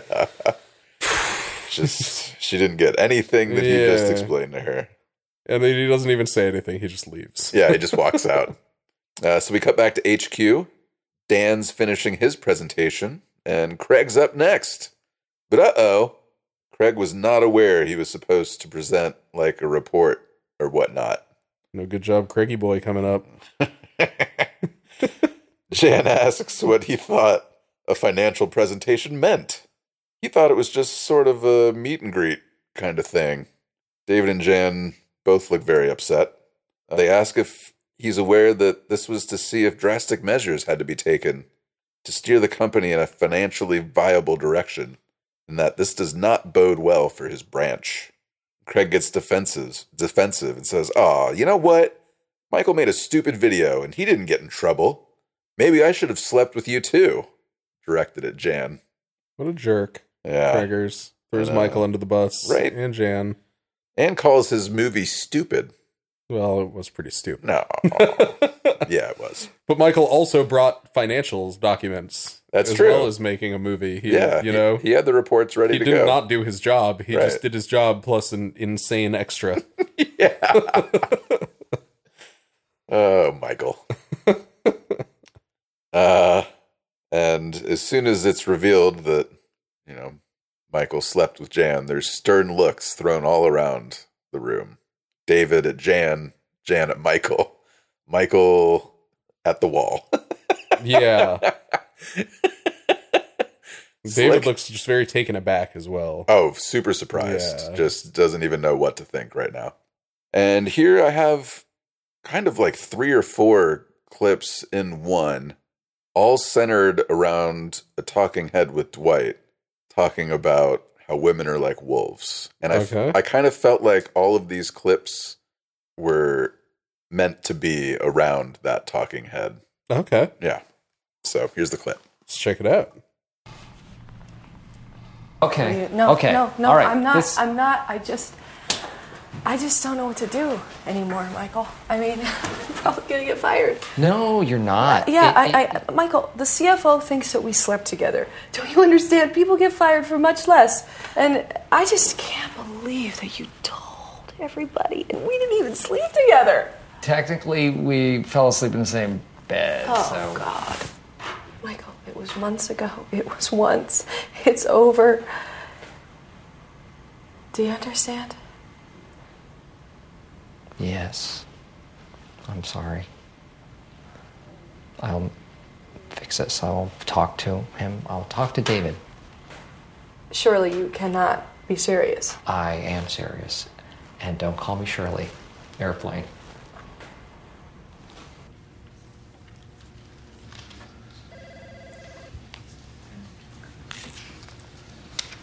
Women are like wolves. If you want a wolf, you have to trap it, you have to snare it, and then you have to tame it. Keep it happy, care for it, feed it lovingly, the way an animal deserves to be loved. And my animal deserves a lot of loving.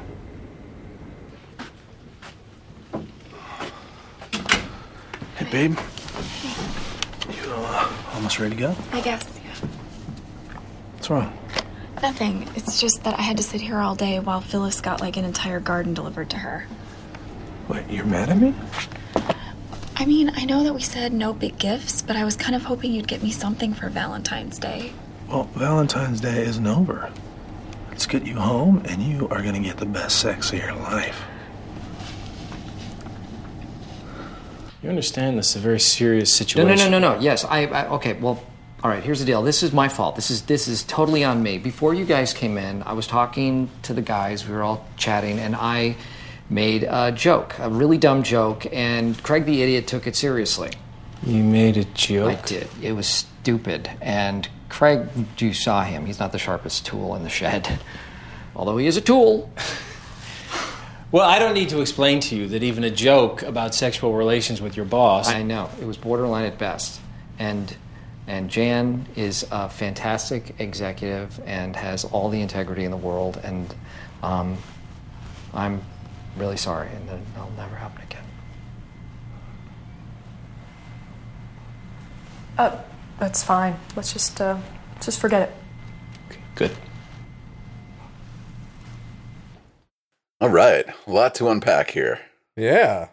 Where do you want to start? Let's. I mean, let's let's do it chronologically. so I don't remember where that started. Jan, it's uh, Jan confronting Michael in her office about what Right. he's shared with the group, and this is the first time that Jan really lays it out for him, black and white. It, it was a one-time thing, and it's over. Do you understand? Right. It was a very sobering moment for Michael. I feel like you can even tell on his face. He's just like, "Well, this is it." Yeah. no more calling Jan my girlfriend or, you know, trying to call her at home. Of course, Jan is going to ruin that within about 30 minutes. yeah, real exactly. time. I know. It, it actually kind of upsets me. It, it, it Jan could never have been happy. She It could have never been normal. I mean, it never has before, but like in this, like seeing Michael kind of crushed by what she just said, saying it's over. Do you Uh-huh. understand? And him agreeing and that he's sorry. And then she goes and kisses him, like right after all. It's like, man, you're really just Well, she doesn't know what toying she with wants, him. Yeah, yeah. it's true. And, but uh, uh, I also love that after he says that he'll go talk to David Wallace and make it right, and she says, "Surely you're not serious." that he lights up because he gets to make an airplane reference. Yes. that's so good. Just the, the gravity of the situation, the possibility, or pr- even great probability of him getting fired and getting Jan fired, all of that melts away. Yeah. Because he gets to say, Don't call me Shirley. it's so good. and then we get Dwight's talking head, and during the first part of his talking head, you see Angela discover a little gift on her desk, and Right. she she opens it, and it's a key, I thought it was going to be a ham. right? and Dwight's talking about how women are like wolves. You've got to trap it, snare it, and you got to tame it and care for it. How much you want to bet the first Love it. thing she sees when she goes to Dwight's farmhouse and uses the key for the first time to open the door is a fully prepared, decked out ham on the dining room table. Dwight's wearing his wolf howling at the moon shirt. Yeah. and Birkenstocks with Because of socks. sex. oh, that's funny. But yeah, I just felt like that talking head gives a lot of context for how Michael responds to the situation with Jan. It does. And then you also see Roy, who's not treating Pam like the the wolf that that deserves the loving. Deserves the loving. Right. No, I think you did. I, I like what you did there. Yeah. And uh, yeah, I think it is a good juxtaposition Yeah. to just show everyone's take on what they do for their lady, so Yeah. to speak. 'Cause, Yeah. yeah, even though, you know, Michael is not dating Jan in any sense of the word, really, and has kind of screwed her over, he does do the right thing and kind of gives Right. her a legitimate Valentine's Day gift, so to speak. It's not true. a romantic based one, but No. still definitely does what he's supposed to do. But any it seems like any time that Michael shows tact in a social situation, Jan is immediately turned on by him. But it's only in those moments. The rest of the time she largely finds him repulsive. Yeah. he So- displayed that he's uh he showed her one of the many things that he well, maybe not many, but one of the things that he is well above average at. Yeah. yeah. Imagine if he took her ice skating. I love how quickly he disarms David Wallace and then even uses Craig as like a like oh we have a a common disliking of this guy and I'm going to I'm Right. going to use that to my advantage and yeah I think there's a lot of evidence that the show gives us that despite all appearances to the contrary, David Wallace and Michael Scott are not very dissimilar from one another in a lot of ways. Yeah. I mean, we also see in this meeting between uh, them, the three of them, in David's office, one of the few things David has decorating his office Ah, this is is a black coffee mug with white cursive that says "World's Best Boss." That's right. So I feel like he's like the kind of classier corporate version of Michael, but uh yeah. There's a lot of weirdness to David Wallace and I, I mean even moving forward to when he's talking to Jim about uh working in New York hypothetically. Yeah. He says the one complaint that he David Wallace has about working in corporate is this HR guy, Kendall. It's just very irritating. That's right. So he's got the weird, you know, bias against HR, and Yeah. and I feel like he, it, moving forward in the show, there's a lot of times where Michael does things that serve only to anger David Wallace, Yeah. and would anger anybody. And David takes it in stride. I feel like he gives Michael so much leeway, so many times, Yeah. where nobody else would do that. That he seems to feel some weird kinship with Michael too, or connection, or empathy, or He and does. he seems to just like him genuinely Yeah. as a person, Right. even if he's blown away by how ridiculous he is as a person, it's just there's something there. It's true. It's very genuine. It's true. Yeah, David Wallace ends up being a pretty complicated character here by the end, even though he's not a regular cast member. Yeah. I mean, when Michael shows up at his house unannounced, he's overjoyed to see Michael. Oh, yeah. He just couldn't be happier. I think one of my favorite Michael Scott, David Wallace scenes is when Michael is leaving the driveway. to say that. That is not David Wallace. David just slowly walking towards him, smiling and waving, and Michael's just like, "Oh my god!" just looking behind and backing out as fast as he So can. good. Uh, I can't wait. Yeah, without the, uh, I, I guess without the pomp and circumstance, Michael's not impressed by David Wallace. That that affect only goes one way. Yeah, it's true. so, back to the episode.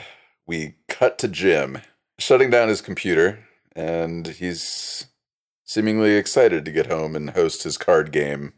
He walks past Pam's desk to get his coat without even really saying anything to her or acknowledging her. Uh huh. And she looks up at him and says, Oh, you heading out?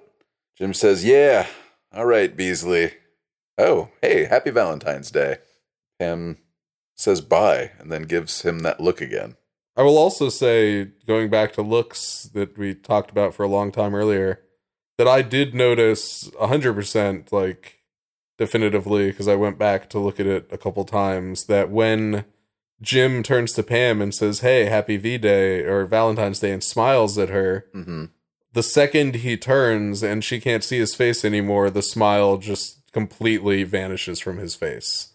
He doesn't look super sad or anything, but it's like Ah, interesting. very much anybody who's worked myself and you and i'm sure plenty of our listeners in customer service before i feel like it was very much the Mm. customer service smile of like oh hey great to see you and then the second they're gone you're just like yeah interesting i didn't notice that and yeah i don't think it was i mean it wasn't him obviously disliking pam or No. anything like that but just that he's you know not as in a as great a mood as he's Yeah. making it out to be I feel like he has been purposefully avoiding her all day.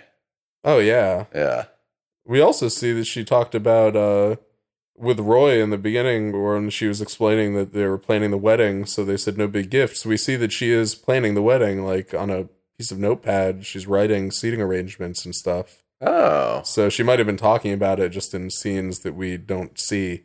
Yeah. So just one more reason for him cuz we do see in episodes where they make it a point to bring up that she's planning the wedding that Jim does very purposefully avoid Right. her and when she starts bringing it up to people he leaves the room. That's true. I was also going to say, you know, last episode we learned that Roy essentially has no interest in discussing her day No. with, with Pam. or and even trying to be a good lover unless it's Valentine's Day, Right. As we find out from this episode, Yeah. he's only going to be on a So- sexual A game one day a year. That's what she has to look forward to for the rest of her life. So I feel like maybe this is also Jim in a way going out of his way to not be that person for Pam on this day so that she kind of realizes what her life would be Ah. like without him in Maybe at work, but just in general. This is Jim and Pam the negging part one. maybe I don't know. I maybe that also kind of explains the looks she was giving him all day. You just reminded me of what news I wanted to bring up that I forgot about because it Oh. relates to this now mildly. Okay, let's hear it. Um, that I watched most of. I still haven't finished all of it yet, but most of Aziz Ansari's new stand-up special on Netflix. Oh, okay. And he brought up in part of it just how things have changed over time, and one of the things he brought up was The Office, and he said that uh, you know Jim is hitting on like an engaged woman for like four years. It's like that's really not okay. You know, he just doesn't stop. Right. They're like, you know, if this was real life, is that the reason that they'd be filming The Office is because it's, you know, just all evidence leading up to a landmark sexual harassment case. Pam's gonna file against Jim.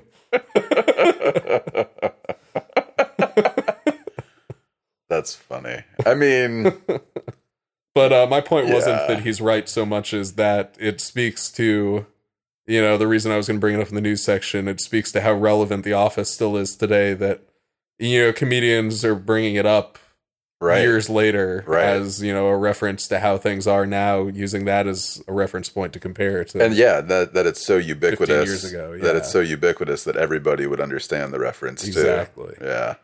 Ah, I mean, it is. It's such a great show. and he referenced his own show, Parks and Recreation, as well. But he referenced The Office first before his own TV show. Wow, interesting. Yeah. So after Jim leaves the building and Pam is left at her desk, Phyllis comes around the corner.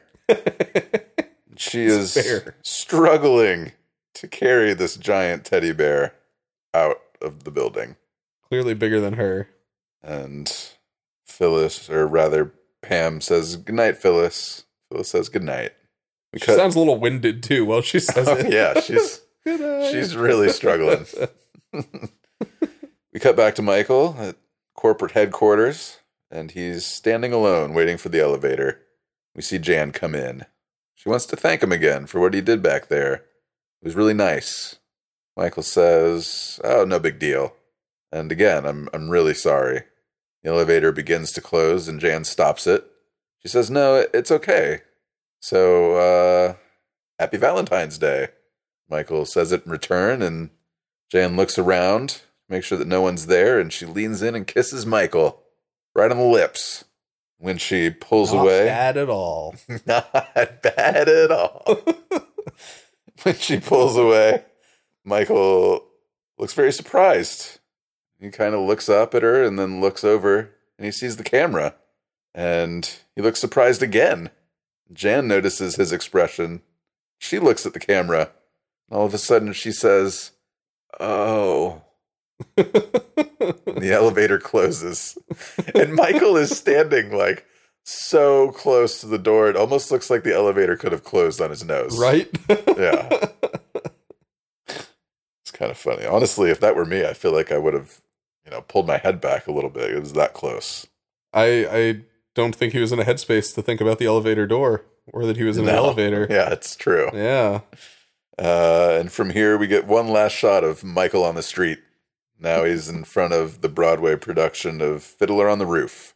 Oy vey is mir. yeah. And then he does the Fiddler Jig. Tevye dance. Is that what it's called? Well, not uh not specifically, but the character who does that dance and the main character in Fiddler of the Roof is named Tevye. Oh, okay. Yeah. I've never seen it, so. Ah, Yeah. well. I have.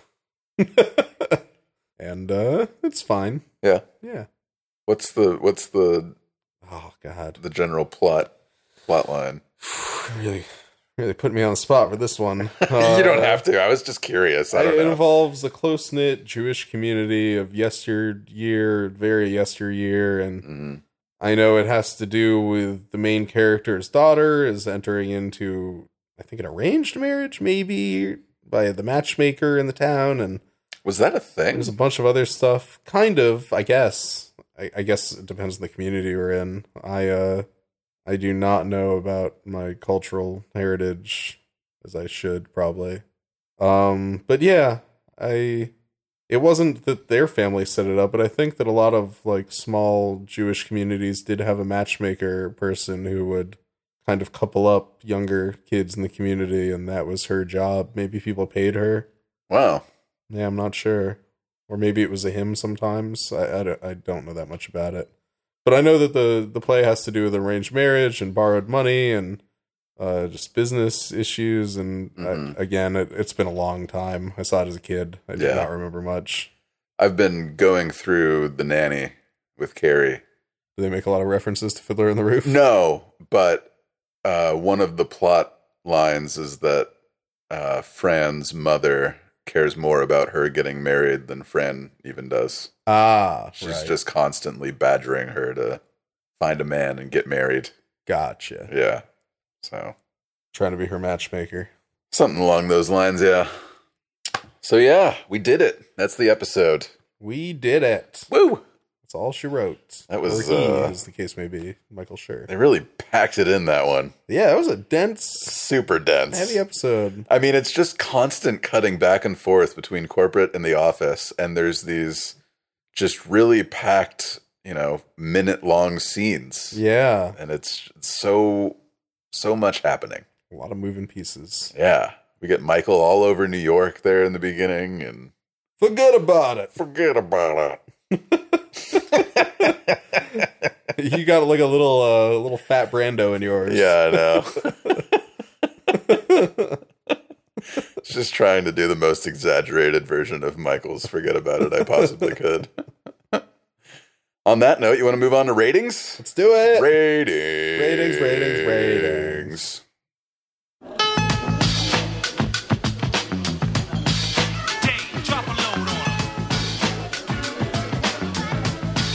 The Dundies. How can I explain it? I want you, I created. I taught you that you all made it. You ever have to work so hard and feel no one notices? You're just a name and number, and no one even says hello. Doo-doo. All right. I guess it's on me. It is on isn't you, it? yes. Oh, man. It's a tough one. That's what he said. you know, because of gay. Um, let's see. Where are we going to rate this episode? Uh, I like this episode a lot. I always get really excited when I see it coming up. Yep. Like meeting David Wallace the first time. I like Yes. all the stuff with Michael in New York, mm-hmm. The Office in general. I think I'm going to give this episode. I'm trying to think of my unit now. Having a hard time. Mm. Mm-hmm. the dreaded unit. The dreaded unit. I'm going to give it eight and a half strip clubs I was kicked out of in Albany. Nice. Um, Man. We have been in lockstep with our ratings lately. I had that number in my head f- from earlier today, even. Oh wow! Yeah, Mm. I just came up with it on the spot, but it felt right. Yeah, it does. and uh, the MVP. Yes, that too is a tough one. Oh boy, I think I'm gonna give it to Michael again for his movie. All right. Yeah, I'm gonna have to make it a point to not give Michael the MVP for the next episode. This is two episodes in a row. where I Yeah. gave it to Michael. Yeah, and I don't like doing it, but I, I feel like it would have not been genuine. I would have been doing it for the sake of not doing it if I didn't. Yeah. So I'm gonna give it to Michael. Okay.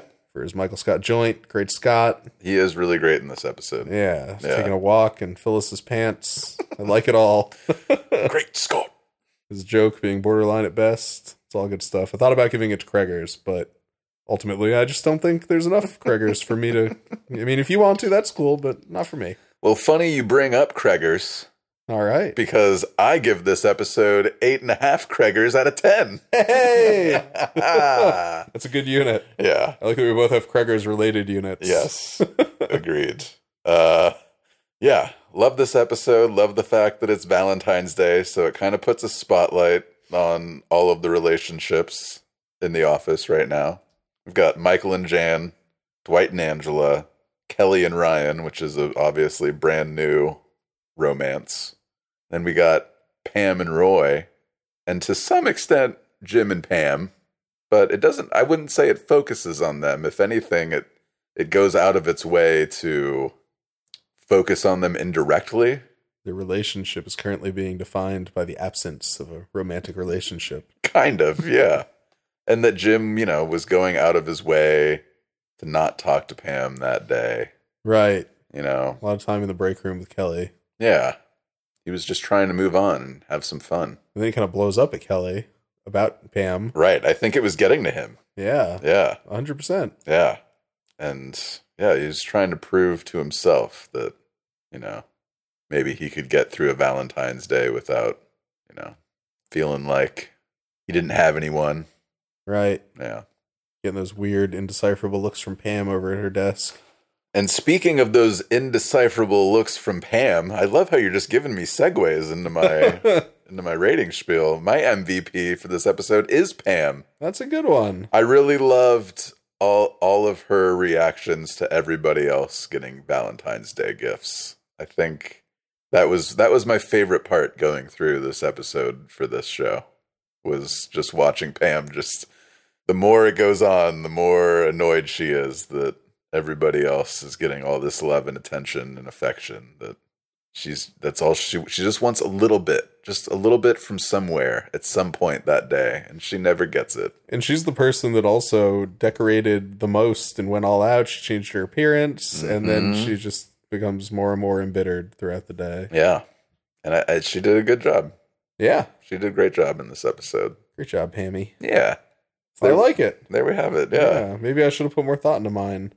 But here we are. I've been trying to think about these things before we we hit the mics, so to speak. That's a good thing. I usually do, but I did not today in the case of the MVP or the rating, at least. Yeah, true.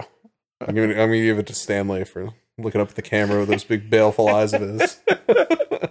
I did really love that scene and the thought the thought did cross my mind to name Stanley just for that, but Just give Stanley the MVP in every episode because of all the good African Americans have done. maybe we'll just have a, an ongoing segment of favorite Stanley moment at the end of every episode. Stanley gets the honorary fine work award for from out of paper. There you go. yes. It's messed up. I don't know if I feel comfortable with awarding Stanley a fine work award every episode. no. But he is great. I'm putting my foot down, Rob. I'm gonna go off. I'm gonna start my own podcast. Oh yeah. Yep. Well, okay. You know they say don't go into business with your friends. So I go into business with one of my best friends, and this is what happens. What happened? I'm lost. Where where did things all of a sudden go awry? I'm just quoting Michael being petulant about starting his own paper company. Oh right. Yeah. I have no I have no problems. Good. I hope not. No. I've been having fun doing this. It's been great. I'm Okay. Oh. just- I'm just kidding. I'm just messing with you, man. all right. All right. Yeah. Well, paper people, I think that's all we got for you. I think so. I wish we had a Valentine that we could give to you. Yeah, a nice little midsummer Valentine. Little midsummer Valentine. We are almost as far away from Valentine's Day as we could be. That's true. Maybe Hmm. maybe sometime soon the show will align with our current seasonal timeline. That'd be cool. Yeah. What's uh, the next holiday episode we've got coming up? I don't know. Not in this season, I don't think. No. We're getting close to the end here. Maybe there's a Is there a Halloween episode this St. season? Patty's Day reference. No, because I mean we're already in Oh, February. we're already in February. February, You're yeah. Right. Call. I don't know when Casino Night takes place, but They're not celebrating a holiday. I want to say it was still kind of cold outside during Casino Night. Hmm. I don't know. Yeah. We'll sync it up one of these days. Probably not, but who knows? Who knows? Yeah. One season, it, it's inevitable. It's got to happen at some point. Maybe we'll catch Diwali at the right time. You never know. Hey, there you go. I like that. We could dress up in our saris. That's right. Yeah. Yeah, Not wear shoes. Oh, exactly. you already do that. Wow. Maybe I am Indian after all, Rob. All right, guys. Hit us up on social media. I'm active on Twitter now right. at O Paper Pod. Rob's holding down the Twitter. Kind I of. might respond through Twitter too. You never know. Yeah. We'll see. There you go. Yeah. I've been I've been retweeting some Kate Flannery and some Jenna Fisher and All right. even some Angela Kinsey. I've been following Ken Tremendous, aka Michael Schur, Cool. whose Twitter feed is very political. Okay. So Just keep that in mind before you Right, yeah. follow him. But yeah, it's been fun. Yeah. Any views you see of Michael Schur may not reflect our own. They may, but they may not. We're going to keep you guessing. We're not going to say either way. We're not going to get into it. Yeah.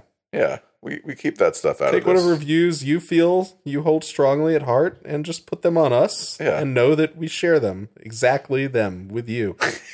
Whoever's listening. we right. feel the same way about everything you fundamentally feel is very important to feel one way about. There is no ideology for a paper person. No. We are in. And we're not even paper people. We're out of paper. It's true. Odd. Our, our viewers are the paper people. Right. Or are they the paperless people? Hmm. Are we the ones? Are we out of paper because we give it out? Do we give it out? No. I feel like we're out of paper because we do this show completely for free. no ads. We cut. We get. We get. So chop chop paper people. we bring you this show ad free, and what do we get in return? Nothing. No. This podcast really took a nosedive towards the end here, didn't We it? we do actually get a lot in return. I mean, not monetarily, but No. I've really enjoyed the times that I've engaged with listeners. Yeah. I No, feel. it's I been feel great. honestly. I feel more connected to people from doing this show. Yeah, me too. And that's been like a really positive part of this Yeah. that I, I really didn't expect. We love you all and your input. We do. We want more of it. I love it. Yeah. Or Just, you know you whatever know, amount you're comfortable with. You know, even it's if on you. even if you don't want to do it through social media, just send us a message at outofpaperpod at gmail. Right. And I'll I'll type like a five paragraph response. I'm Yeah. I just I get so into it. and if you get one that's you know just as heartfelt but not nearly as long, that'll probably be from me.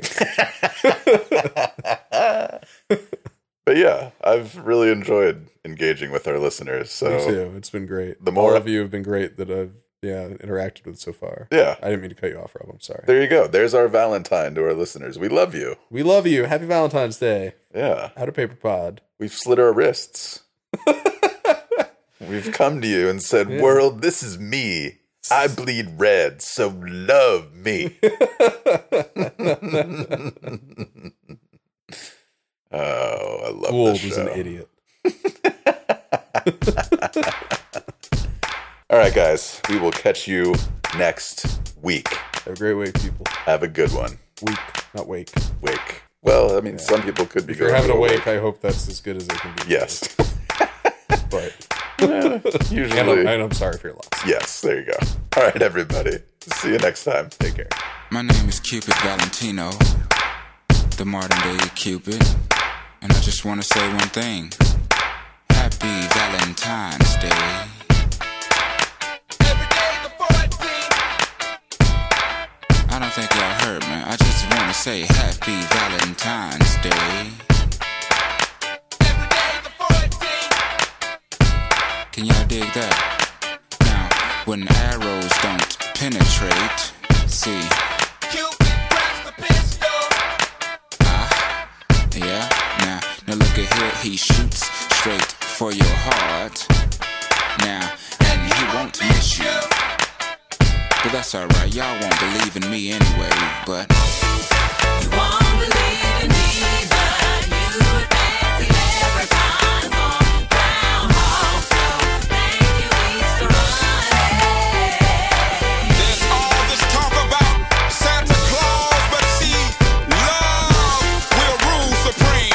Happy Valentine's Day.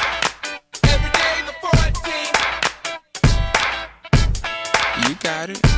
When Cupid knocks at your door. Out of Paper is not endorsed by Deedledee Productions or NBC and is intended for entertainment and information purposes only. The Office, the Office logo, and all character, pictures, and audio of The Office are registered trademarks and or copyrights of their registered copyright holders.